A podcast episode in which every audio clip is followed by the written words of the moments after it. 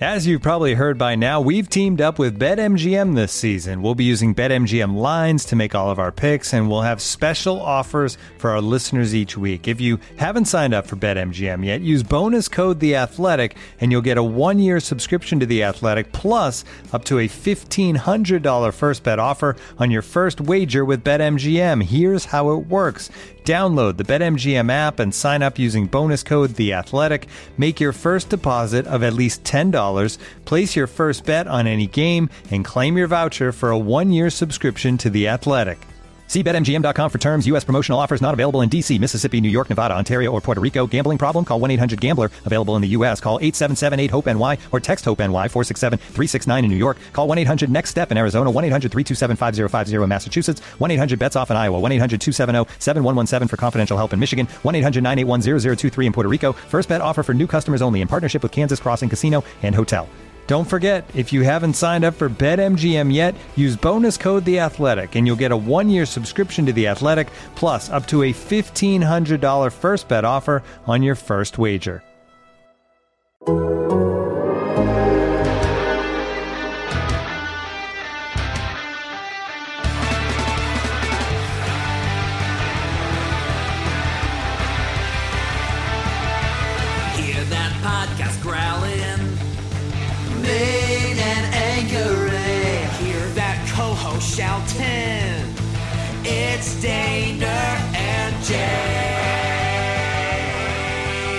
All right, presenting sponsor today's episode of Hear That Podcast Ground is Visa, a network working for everyone. I'm Paul Dehner Jr. here with Jay Morrison inside Paul Brown Stadium. What just happened? No idea. What what just happened? I, I it is only fitting. Bengals Packers only play completely blackout drunk games. That's just the that's just the way it goes. And this one will fit in with 2005. Your boy Greg Gall running out there and stealing the ball from Brett Brett Favre. 2013. You had, of course, uh, balls out. balls the incredible game where Green Bay loses while scoring 20 unanswered points. And today was the day that they were six missed kicks, including five in a row. That essentially any of them probably would have won the game. And by kickers who never, well, hardly ever miss. Mason Crosby hadn't missed since 2019. Evan McPherson has been money since he got here. It was weird. It was every one of those kicks you fully expected to go in, even as the misses kept mounting. Sometimes when you see they're like, oh, it's in their head. It's like, no, these guys are too good. They're going to hit the next one, and they just kept missing and missing, and here we are wondering what happened. and we saw sort of game winning potential plays made and given away um, by the Bengals today. And it was such, you almost didn't know how to feel after it because it was just so confusing. I mean, after the game, Zac Taylor even says, like, at some, I don't even know how we got into some certain situations that we got into. It was just so, such a whirlwind. I mean, it was unlike any game that you'll see. I, I don't. Maybe I'm wrong. And of course, I, if you didn't know this, Bengals lose 25-22. Mason Crosby does hit a 49 yarder in overtime. But my main takeaway was that it- the game is so dumb. the game was so weird. I, I, I just kind of look for big themes in it. And, and the big theme, forget all the missed kicks. The Bengals should have beat Aaron Rodgers and the Green Bay Packers. They were good enough. Yeah. They were they were there. They were an inch, they were an upright and an inch over the flag away from celebrating. Oh, wait, they actually did start celebrating. Evan McPherson literally jumps into Kevin Huber's arms and CJ Uzomah's hugging him. And all of a sudden they look and see, wait, he's saying it wasn't good. You know, this, this guy that has made every kick they thought had won. Imagine the narrative. Mm-hmm. Imagine the narrative if the kick that he said he felt he struck it perfect and watched it going right down the middle, which is why he started celebrating, was stunned to see it take a left with whatever gust of wind picked it up. Imagine the narrative if the Bengals go to four and one, their defense makes enough big stops to allow them to go win the game. Ja'Marr Chase goes bananas. Mm-hmm.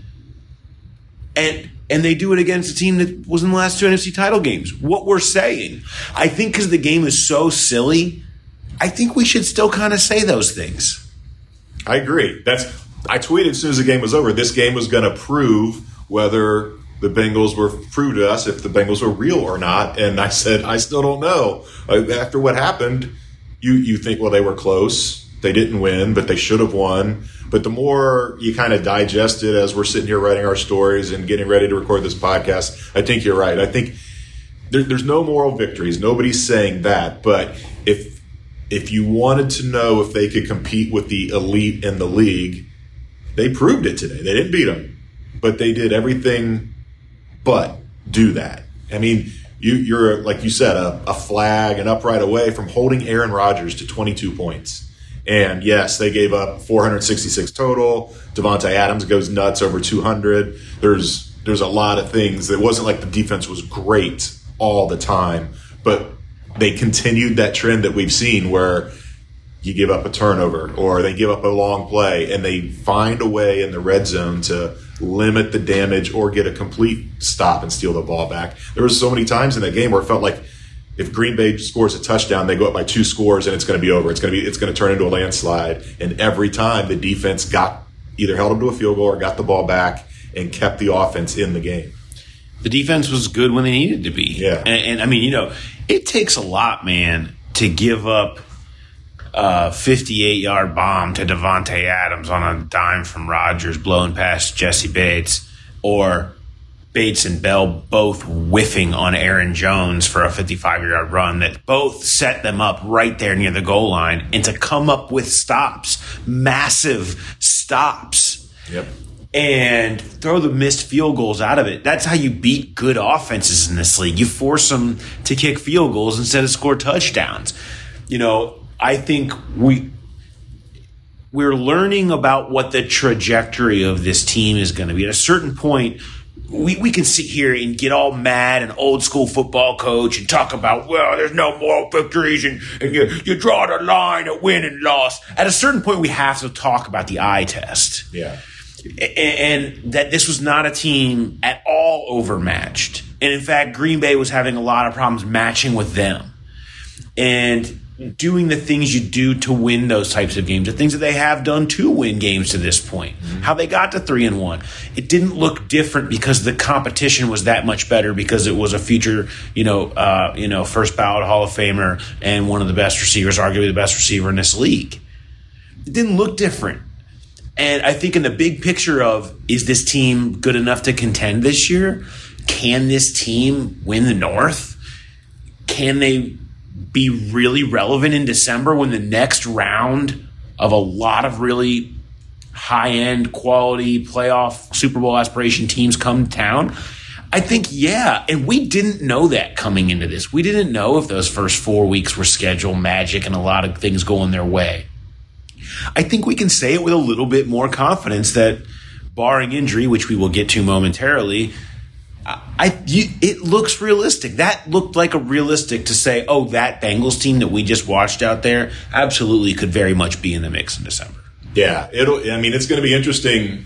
I know people don't put a lot of stock in power rankings, but I'm going to be interested because we're so close to it. But I'm, I'm going to be interested to see what happens next week with those. What the the view from outside is. I could see the Bengals moving up in every single power ranking after a loss. That's how I think real they prove they are against this Packers team to to hang in there, to have shots to win it.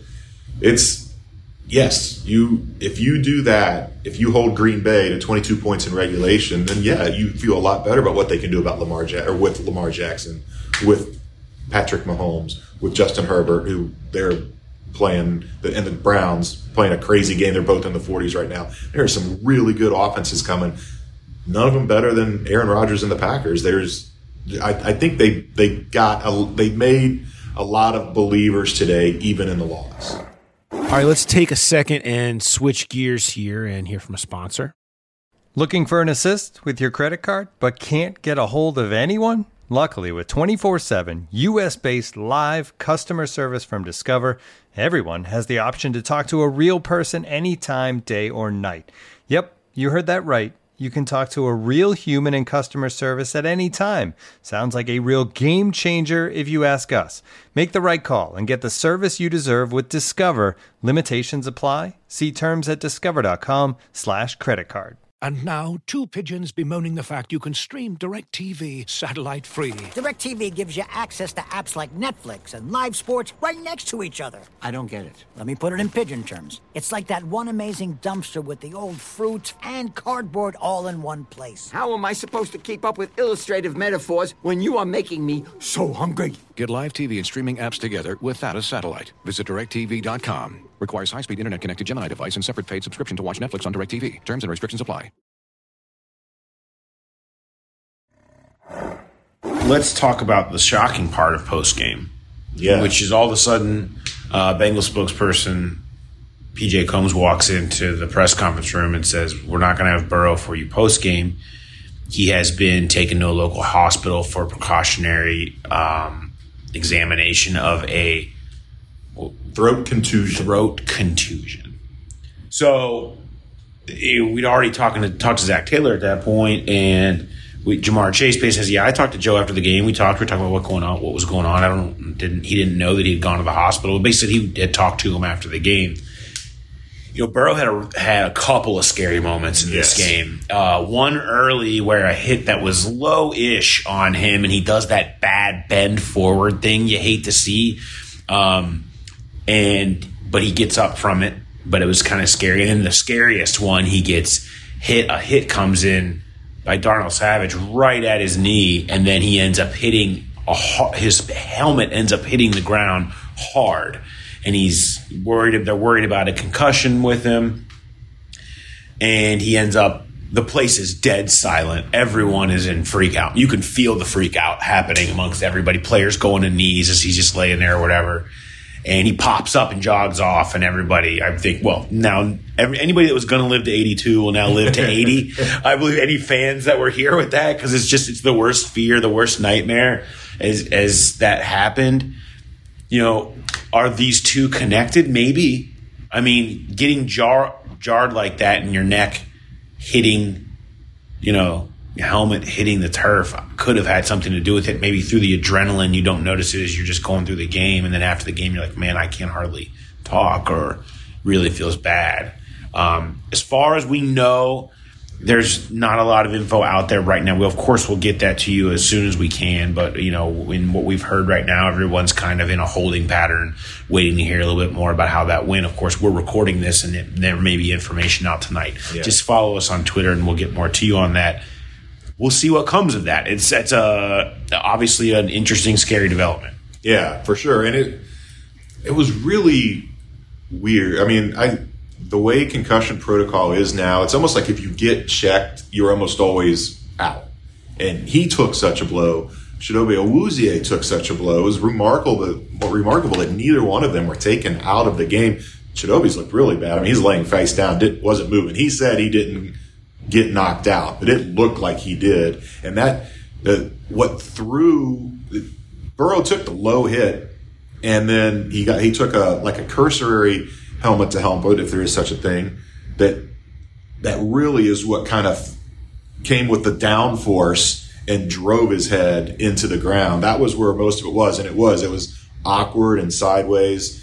So it, it's, it's odd that he wouldn't have trouble talking right after that. But you said, like you said, it could be the adrenaline. It, it, you just, it's nobody. I, I want to hear the TV copy and see if the cadence sounded the same and sounded as loud. They Ja'Marr said he was talking fine after the game. It, it, it was just a really kind of shocking development, but it it doesn't seem like that is something that you have to worry about next week. I mean, We don't know, though. I mean, if you never know. If you can't talk, that is a problem.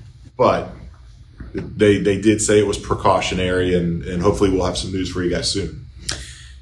We'll see. So would, without not mo- without knowing more about that, it's hard for us to really expound more on it. We'll we'll be all over it though. Just keep, keep it locked to us. Um, outside of that, you know, look, Ja'Marr Chase, man, like he is such an instant weapon, and I hate to repeat ourselves in these walkouts. Like, I mean, over and over again, we we do this, but you know, the 70 yarder right before halftime It was like, talk about deja vu. Right before halftime, this dude is just drops bombs. Like three of them now, right before halftime in particular. And I tried to stop watch it, and Next Gen said it was 7.81 seconds. I stopped watched at 7.56 seconds on snap to throw on the uh, how much time Burrow had on that. I mean, that's an offensive line win. You, you give that much time and you allow where Ja'Marr Chase can go flying across the field, great things are going to happen for you. And that's what happened there. But that doesn't change the fact that it's just uh, an absurd play by Burrow and Chase again. Again, yes, 70 yards. And they, they talk about all the time game of inches. I mean, the, the DB flashes right in front of him with one hand, and I don't know how he missed the ball, but Ja'Marr caught it. And he turned, it's an electric play. It's what they play for. It's what they win coin tosses for to get that score before the half and then to try to get it at the start of the second half. And it was, it was a huge moment. And, and it wasn't even, I mean, it was a great play, but it wasn't his best catch of the day. His best catch came on the third and one, uh, late. I don't remember if it was overtime or late in regulation. I think it was in, in overtime and he, he catches the go ball third and one and they throw a deep ball. Uh, it was just so aggressive and surprising, and he makes a ridiculous catch. One official actually signaled incomplete, another one overruled him. It held up, and I don't know if anybody else on this team makes that catch. I mean, they've got terrific receivers, but that was it was just something else, and it really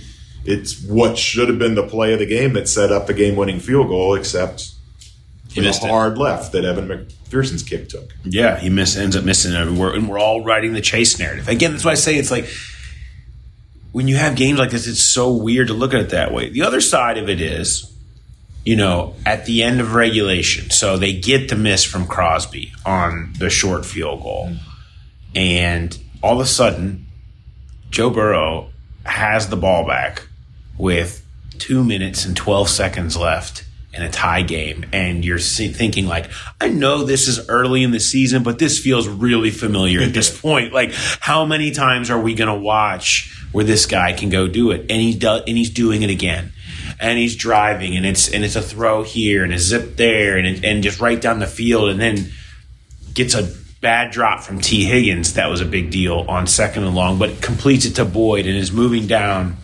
And then they ended up in a very weird situation where you, you know, Jay, you referenced the aggressive nature Yeah. of what they were doing a little bit in overtime. And this was the second time that we had seen some sort of conservative run calls. And we've talked about this in a couple of spots this year on these third downs when they get into these long field goal situations.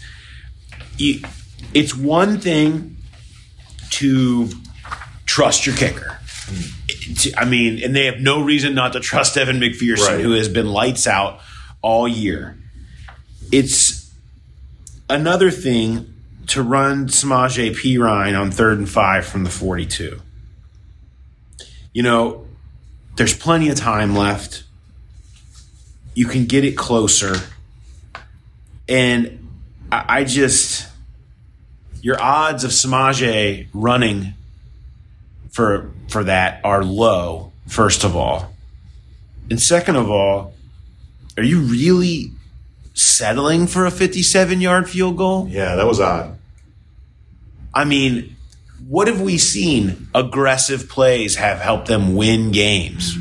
Whether we're talking about, you know, fourth down plays that Burrow has made, throws deep, like you mentioned. I mean, the Minnesota game is a perfect example. But yet, at the end of regulation, you've carved them up going down the field and converted a, a third and two just a little bit ago, throwing to Boyd. You you live out of empty. Mm-hmm. And on third and five, where you're if you don't get it, you're kicking a 50 mid 50 yard field goal. On a day that the other kickers struggle with the wind, you're just gonna sit on it? That to me, that was the one. And you know, afterwards, Zac Taylor explained it away by saying, look, I understand there's some runs there, but we don't want to get taken out of field goal range and you worry about something happening and you get taken out of field goal range. You just wanted to try to plow it forward. That's a that's that's scared, you know? And I mean, I get it.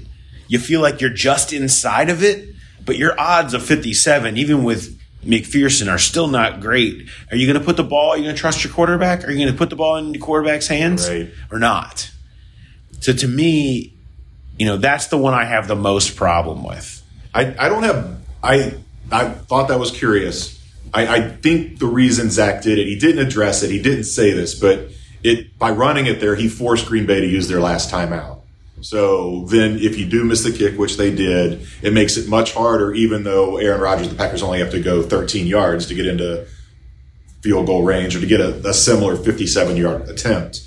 I think that's why he did it. The one that I had the more the bigger problem with was on overtime because on like, like we said earlier, I said third and one. It's technically third and two on the book when they threw the go ball to Chase for 21. Then you get down and you're again in this position, third and two, and they get conservative and run it. it I mean, it was a closer field goal for Evan McPherson, but you if you get the first down there, then you you do one of two things. You you get a little bit closer for Evan to win the game, and you take a lot more time off the clock. Where if he does happen to miss, then Green Bay doesn't have as much time to get down there and get a winning score. I just that third and two coming right on the heels, third and two in your own territory, you throw a go ball, third and two on the edge of field goal range, you run it. That one was the the more troubling one for me. I was I just thought that was way too conservative. You ran you run it three times in a row. Mm-hmm. At once you get first and ten at the forty one. After that, I mean, and basically just feeling like you should be good from forty nine on a day when we've seen guys missing. You know what I mean? It's like everyone's missing. You know, and and I get it because you know Crosby lined up and hit a forty nine right after that, and, and you you I, I get it. You got to have confidence in your guy, but you also have to have trust in Joe Burrow to to to move you a little closer and and and not make it be so challenging. Um, and how much of a difference would that being from 39 versus 49 be? The game. Yeah. He misses it by an inch. The same way with the 57. You know, does it hit off the upright if uh, it's closer? You know, and then again, that's that's the curious stuff because this is a team that stresses aggression, stresses the willingness to have live those big moments. But in some of the biggest ones, in their best opportunities to go win the game, they went into a shell as soon as they thought that they had something within range rather than continuing to be aggressive and make sure you kick the percentages up on making that field goal. You don't have to worry about taking a sack there. You you've got Mr. Third Down. Throw a quick slant to Tyler Boyd. He how many he had two or three today where he converted the, the third down for a, a, first down play. It was just yeah, I, I I don't get that one.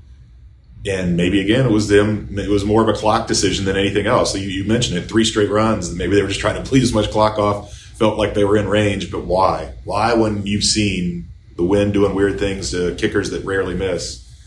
It just it was a, a very very odd call. All right, let's just take a quick break.